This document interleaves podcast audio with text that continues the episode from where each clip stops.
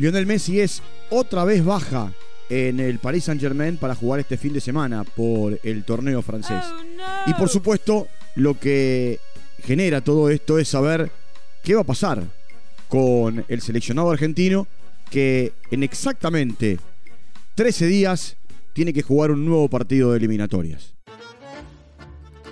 futvox Argentina con Walter Safarian, podcast exclusivo de futvox.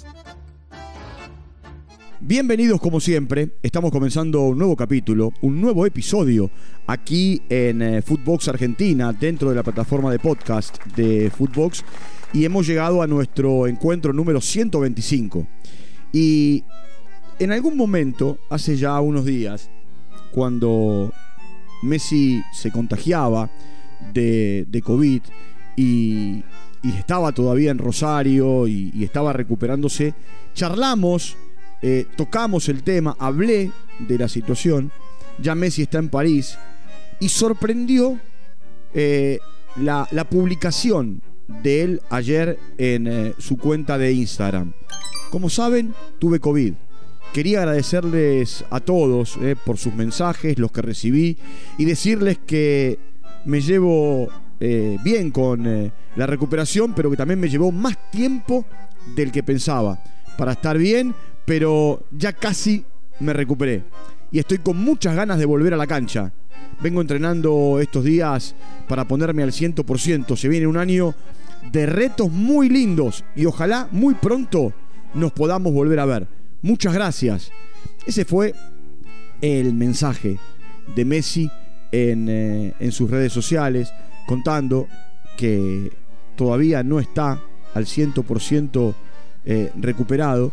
Y es por eso que Paris Saint-Germain lo que hace es anunciar que para el partido frente al Brest en la Ligue 1 o el championnat o el torneo francés, como usted lo quiera llamar, como vos le quieras poner, no va a ser parte. No fue convocado por Pochettino porque quieren que se ponga bien.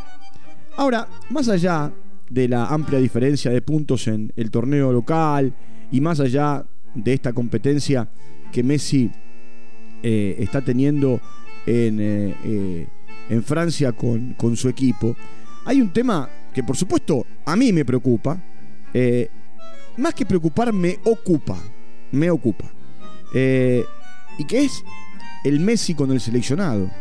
Es cierto que hay algo a favor de Scaloni, algo a favor del seleccionado, que tiene que ver con que la Argentina ya está clasificada al Mundial.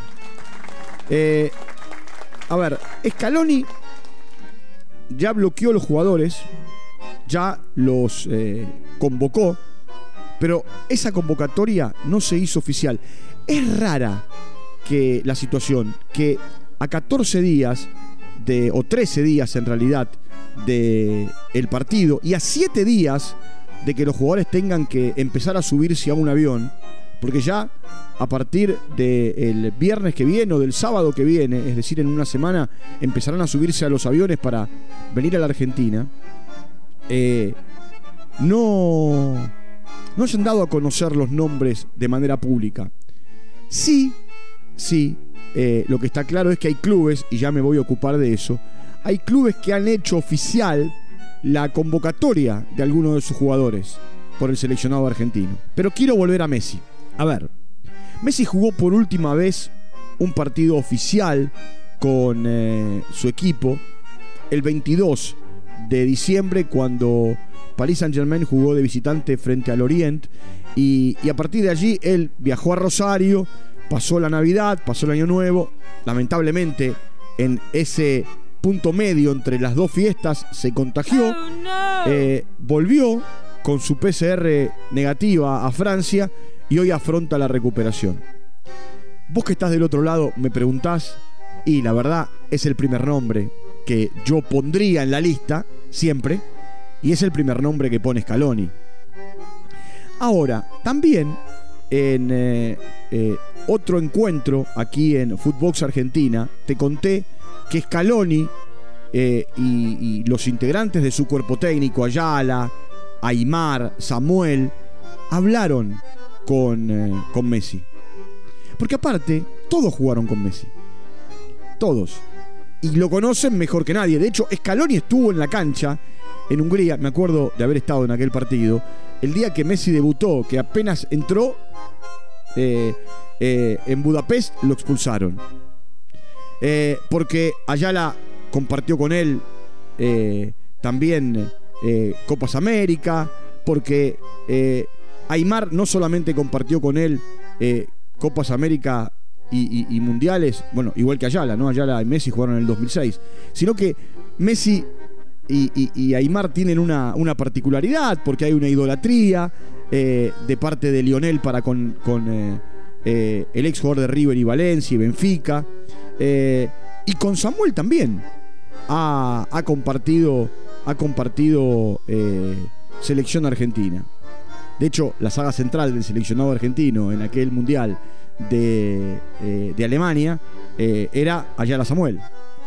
Es cierto que Messi era mucho más joven, era un chico que recién venía de la sub-20, de ser campeón con la sub-20, y que tenía su primera gran experiencia con el seleccionado mayor en el mundial de Alemania. Ahora, ellos, los integrantes del cuerpo técnico, más el doctor Martínez, más todos los que rodean al seleccionado, han hablado con Messi y le han dicho que este es el momento de parar. Por supuesto, en la lista está, en esa lista que no se dio a conocer, Messi está bloqueado. Ahora, también lo que hicieron en el cuerpo técnico es dejar, no digo a voluntad de Messi, pero sí a decisión de él, el hecho de venir o no. Que él también pueda decirle a Leonardo y compañía en Francia, ven que no son tan malos en la Argentina, que me liberan. Lo que sí va a ser raro es que si no viene a jugar por la selección el famoso primer partido en Calama contra Chile, el día previo juegue contra Niza o pueda jugar contra Niza. El tema no es jugar o no jugar. El tema es hacerlo venir de Francia después de casi un mes de parate, porque ya no va a jugar este fin de semana. Va a jugar el fin de semana que viene contra Reims, si es que todo está en orden y condiciones.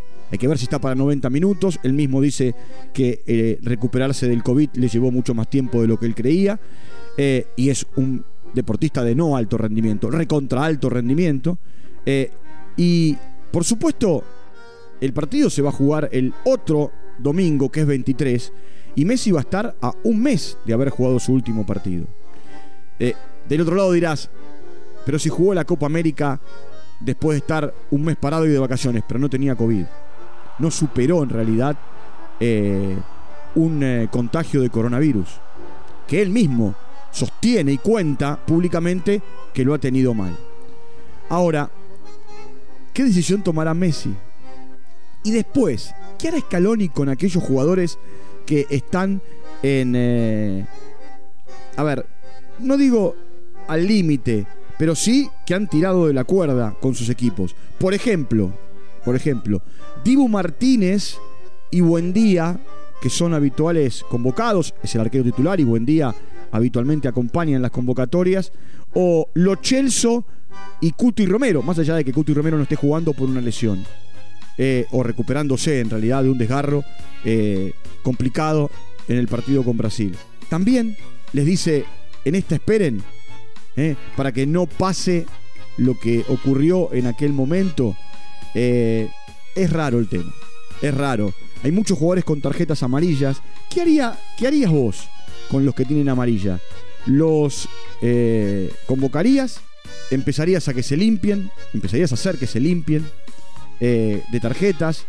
Recordemos que si vos sos amonestado y recibís la segunda tarjeta en el último partido de la eliminatoria, automáticamente quedás suspendido para un partido oficial.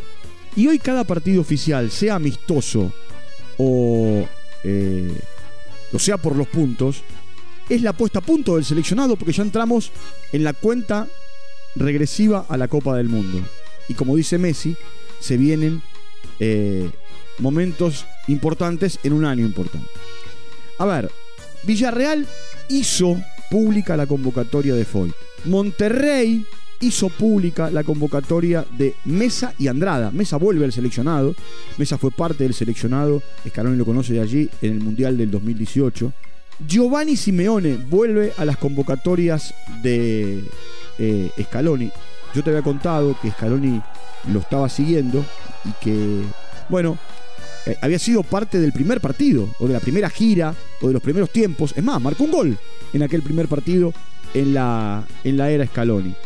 Por otro lado, también Lens hizo oficial y pública la convocatoria de Facundo Medina. Lo mismo que Udinese, con Molina y Nehuen Pérez. Y la Juventus, que anunció que Matías Soulé, un joven futbolista de 17 años ya convocado por Scaloni, y Paulo Dybala fueron también preseleccionados por el técnico argentino. Por supuesto hay una lista de jugadores que están siempre y que van a seguir estando. El tema es saber qué va a pasar. Andrada, porque siempre lleva 4 arqueros. Veremos si hay jugadores. Estamos en el medio de la temporada. En el medio de la temporada es la primera vez que hay partidos de selección y eliminatorias en el mes de enero/febrero. Entonces, por eso, lo que me cuentan es que la lista es muy amplia. La lista de reservados es muy amplia. Y por eso no se dio a conocer todavía la lista de jugadores convocados de manera definitiva. El gran interrogante es saber qué va a pasar con Messi. Él va a tomar la decisión. ¿Viene o no viene? Para jugar con Chile en Calama y con Colombia en Córdoba. Y después, en una semana, ya tendremos a los jugadores entrenando en el predio de Seiza, en el predio de la AFA, en el predio Julio Humberto de Rondona, de cara a los últimos tramos, a las fechas finales de las eliminatorias. Recordemos que van a quedar 2 fechas que se van a jugar en el mes de marzo. La Argentina viajará a Quito para jugar con Ecuador y después cerrará en condición de local jugando frente a Venezuela. Bueno, el seleccionado argentino siempre nos tiene ocupado. Messi, las convocatorias, Scaloni, de qué manera se va cerrando todo este ciclo que ya tiene la Argentina en Qatar para jugar a fin de este año la Copa del Mundo. Siempre les recuerdo, entren a las plataformas, a todas las de podcast, así nos encuentran, futvox Argentina, nos siguen, están muy pendientes de todo lo que se hace dentro de nuestra estructura y tienen para entretenerse un tiempo largo, las 24 horas, los 7 días de la semana. Un fuerte abrazo, nos reencontramos en cualquier momento. Chau, hasta la próxima.